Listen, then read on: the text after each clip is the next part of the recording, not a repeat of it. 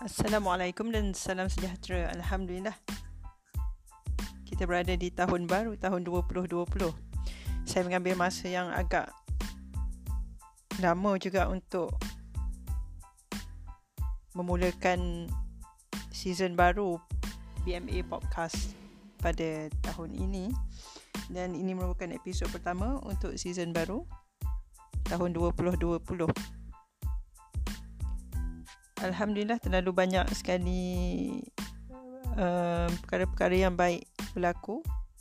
Dan dalam masa yang sama juga masih lagi uh, saya secara peribadi membetulkan perkara-perkara yang masih tertangguh. Dan Alhamdulillah banyak perkara-perkara juga yang perlu saya bersyukur. Um, kita sebagai manusia selagi mana kita masih hidup setiap kita akan ada cabaran-cabaran dan masalah-masalah yang kita akan hadapi. Sama ada kehidupan harian kita, kerja kita, uh, apa-apa sajalah. Selagi kita hidup memang kita tak akan berhenti diuji dengan pelbagai perkara. Namun um, saya melihat itu sebagai salah satu perkara yang mesti kita semua lalui yang mana ia akan memberi manfaat juga kepada kita di mana kita kenal siapa diri kita, kelemahan kita, apa yang perlu kita baiki. Dan dalam masa yang sama kita boleh kenal siapa diri kita dan apa kekuatan kita dan apa yang kita, boleh kita tambah baik lagi dalam hidup. Okey. Untuk tahun lepas, tahun 2019, alhamdulillah.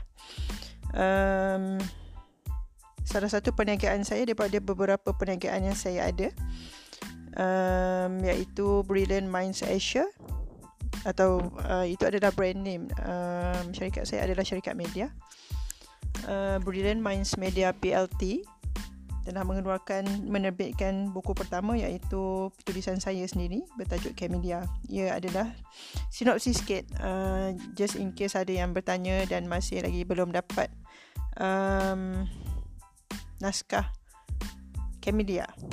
Itu adalah buku kisah hidup saya. Salah satu perkara yang ingin saya lakukan Uh, sejak tahun 2017 adalah untuk menulis sebuah buku dan saya mulakan dengan dengan apa yang saya ada dan saya ada adalah pengalaman.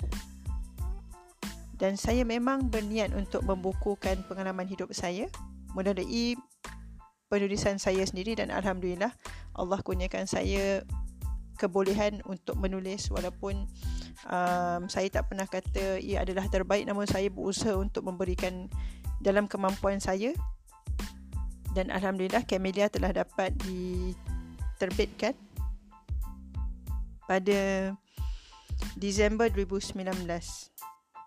Alhamdulillah um, sambutan sangat menggalakkan. Saya berterima kasih dan sebenarnya uh, pembaca 100 pembaca pertama itu adalah mereka-mereka yang terpilih sahaja. Um, dan insyaAllah uh, saya akan mengulang cetak pada tahun ini 2020 dan dalam masa yang sama uh, insyaAllah saya berjanji dalam kepada diri saya sendiri apa yang telah saya tuliskan dan saya abadikan pada vision board. Uh, vision board ni insyaAllah saya akan bercerita pada hari yang sesi episod yang lain lah uh, vision board ni tak tak terlewat lagi seandainya anda anda ada di antara anda yang belum ada vision board.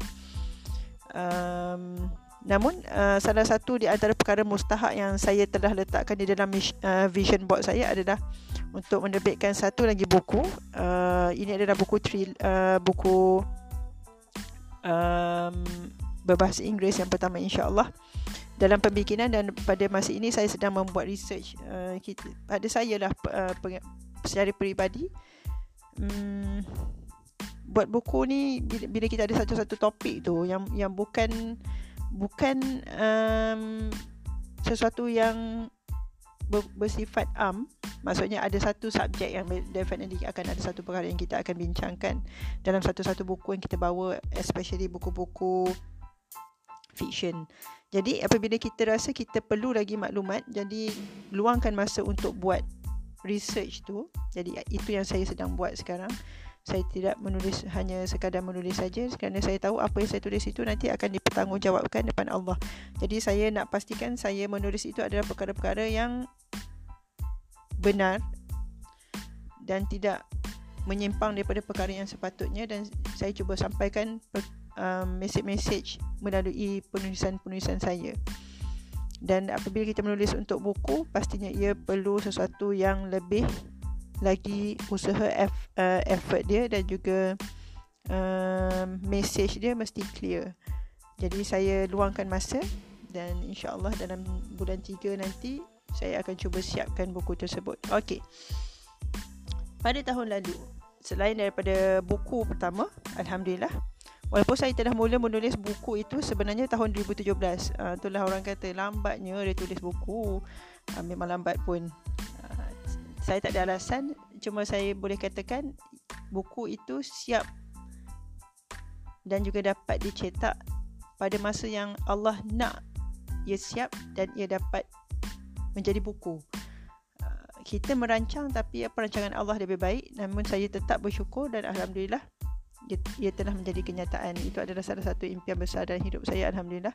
Sekalipun saya meninggal malam ni pun saya berasa bersyukur dah. Dah ada dah buku dan dan ada ada beberapa sekelompok kecil um, pembaca yang telah dapat membacanya dan insyaallah saya akan mengulang cetak um, dalam tahun ini. Okey, lagi satu lagi tahun uh, tahun lepas. Um, Alhamdulillah kami sekeluarga telah berpindah ke rumah yang lebih kecil. Sebelum ni kami menduduki rumah dua tingkat uh, dengan empat bilik di mana uh, mungkin tak ramai tahu saya tak ada saya tak ada pembantu rumah. Uh, pada kebanyakan masa memang memang saya akan mengambil masa untuk mengemas rumah walaupun bukan hari-hari tapi uh, sebenarnya itu adalah satu satu perkara yang saya rasa memang saya nak ubah dan alhamdulillah Allah izinkan sebelum lagi masuk ke tahun 2020 kami telah berpindah ke rumah yang lebih kecil. Uh, memang lebih kecil sangat. Uh, bukan sangat kecil tapi saya bersyukur inilah itulah rumah yang saya bayangkan yang saya visualize kan saya nak rumah kecil kerana kemampuan saya untuk mengurus rumah itu dan masa yang yang agak limited untuk mengemas rumah. Jika sebelum ni kemas rumah ambil masa sampai 2 jam uh, rumah yang lebih kecil mungkin ambil masa tak sampai 20 minit pun. Alhamdulillah saya bersyukur dan semoga Allah tambah lagi rezeki kami sekeluarga sebab daripada kami bersyukur. Dan saya mendoakan um, sesiapa juga yang mendengar ni uh, tahun lalu adalah tahun yang baik buat anda. Uh, sekalipun kita merancang 10 perkara dan Allah hanya bagi beberapa let's say Allah bagi separuh pun kita dah bersyukur. Sekalipun Allah bagi satu pun kita bersyukur. Ya, sebab bila Allah bila kita bersyukur Allah tambah lagi. Um, Okay apa yang kita nak pada tahun ini? Sebolehnya kita rancangkan lagi tahun lepas sebenarnya tapi tak apa. Kalau tak tak tak sempat lagi nak merancang pada tahun uh, lepas, buat pada hari ini. Let's say anda mendengar podcast ni pada bila-bila masa pun saya saya tak pasti bila masa Allah takdirkan anda untuk mendengar rakaman ni. Tapi seandainya anda belum ada apa-apa perancangan, apa yang anda nak capai? Let's say ada tiga perkara besar anda nak capai. Satu nak uh, buat umrah di tiga masjid. Uh, ini salah satu impian saya juga untuk tahun ini insya-Allah semoga Allah makbulkan dan jemput kami sekeluarga. Umrah tiga masjid ni maksudnya um, umrah mem, uh, melaksanakan ibadah umrah uh, di uh, di Masjidil Haram, Masjid Nabawi dan uh, dapat berziarah ke Masjid Al-Aqsa. Itu adalah salah satu daripada impian besar saya tahun ini. Dan mungkin lagi satu anda mungkin uh, nak nak perkara-perkara besar yang terpulang pada anda sama ada anda uh, makan uh, anda bekerja ataupun anda bekerja sendiri ataupun bagaimanapun cara kita mencari rezeki kita pasti mahukan peningkatan pada tahun ini berbanding pada tahun lepas sekalipun bukan peningkatan tetapi uh, kita mahu maintain. Tapi semua orang nak meningkat kan? Uh, sama ada maintain ataupun meningkat tapi kita berdoa agar apa-apa pun yang kita lakukan demi mencari rezeki meningkatlah. Dan um, mungkin ada di antara kita yang mahu sambung belajar ataupun mahu mengikuti kelas uh, mengaji, memperbaiki, bacaan Al-Quran dan mungkin untuk um, mula dapat membayar hutang dengan sebaik-baiknya ataupun mungkin ada di antara kita yang mahu mula membayar zakat. Mungkin sebelum ni tak mampu bayar zakat sebab yalah kita tak sampai kita punya tahap uh, perlu membayar zakat kan. Sebab Apabila kita telah mula mampu membayar zakat bermaksud kita memang mampu. Jadi salah satu uh, perkara yang yang mustahak untuk kita tahu apa yang kita nak sebenarnya. Lain orang dia lain keutamaan dia dalam hidup dan uh, bergantung juga kepada keperluan-keperluan dia. Jadi uh, apa yang anda impikan tak mungkin sama dengan orang lain. Um, jangan malu dengan impian sendiri dan tak perlu pun share dengan orang lain sebenarnya impian anda. Anda simpan sendiri-sendiri je. Uh, dalam masa yang sama anda kena ingatkan diri sebo- seboleh-bolehnya uh, kita tahu apa kita nak dan tuliskan. Uh, saya pernah melalui satu keadaan di mana apabila ditanya apa yang saya nak. Kalau kita kita kita tak ditanya soalan tu kan kita rasa macam eh banyaknya nak. Nak tu nak ni nak tu nak ni. Cuba tulis saya pernah melalui keadaan tu dan disuruh tulis dalam masa satu malam je. Susah nak isi. Susah nak susah nak tulis sebenarnya. Uh, tu reality lah. Rasa macam nak banyak kan. Sekali tulis, eh apa lagi nak eh. Uh, itulah. Itulah bila kita, daripada situ saya sedar masa tu sebenarnya saya tak ready lagi untuk terima apa yang saya nak. Um, complicated sebenarnya. Sometimes bila kita kita minta, let's say kita minta kan. Um, Masa tu lah Itu uh, 4 tahun 15 16, Hampir 5 tahun lepas lah.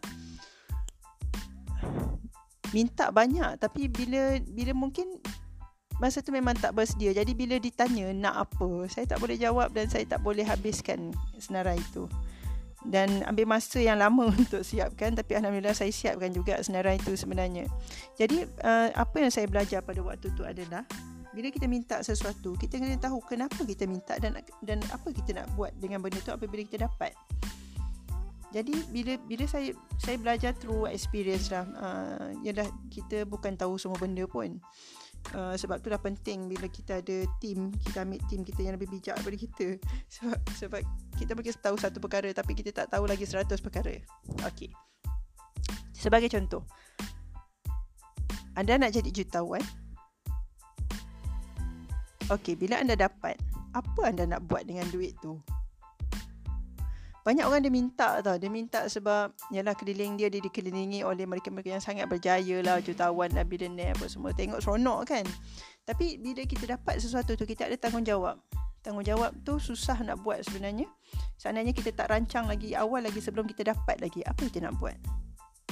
Uh, through experience juga, um, suka untuk saya berkongsi bahawa apa-apa yang kita minta sebenarnya dalam kehidupan kita ni kita kita kaitkan dengan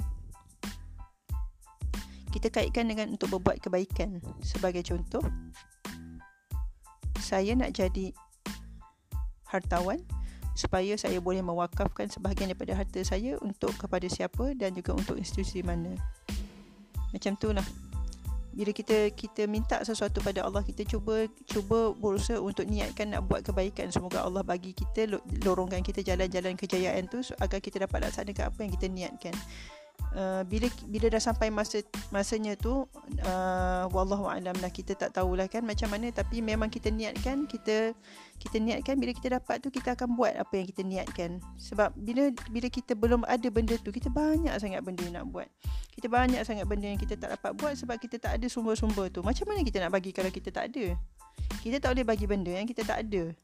Takkan nak curi orang punya semata-mata nak beri? Tak boleh. Kita kena ada sendiri benda tu jadi tahun ni adalah tahun kejayaan insya-Allah. Dengan izin Allah kita semua akan berjaya. Lebih berjaya daripada tahun lepas. Dan semoga apa-apa pun perkara yang tertangguh dapat kita mula gerakkan pada tahun ini. Walaupun mungkin uh, tak sele- saya tak kata tak selesai tapi kita niatkan untuk mula menggerakkan. Apa-apa pun yang kita nak buat mesti realistik. Jangan is too ambitious sampai tak buat apa-apa pun. Okey uh, saya mendoakan semua kita berjaya dan lebih berjaya tahun ini insya-Allah dengan izin Allah. Perkara pertama dan paling mustahak sekali yang kena buat adalah rapat dengan Allah. Betulkan hubungan dengan Allah, semoga Allah bantu kita dan Allah redha dengan kita dan semoga apa yang kita ingin capai pada tahun ini Allah makbulkan dan Allah izinkan dan apa-apa pun yang kita buat demi Allah insya-Allah Allah akan izinkan ia berjaya insya-Allah.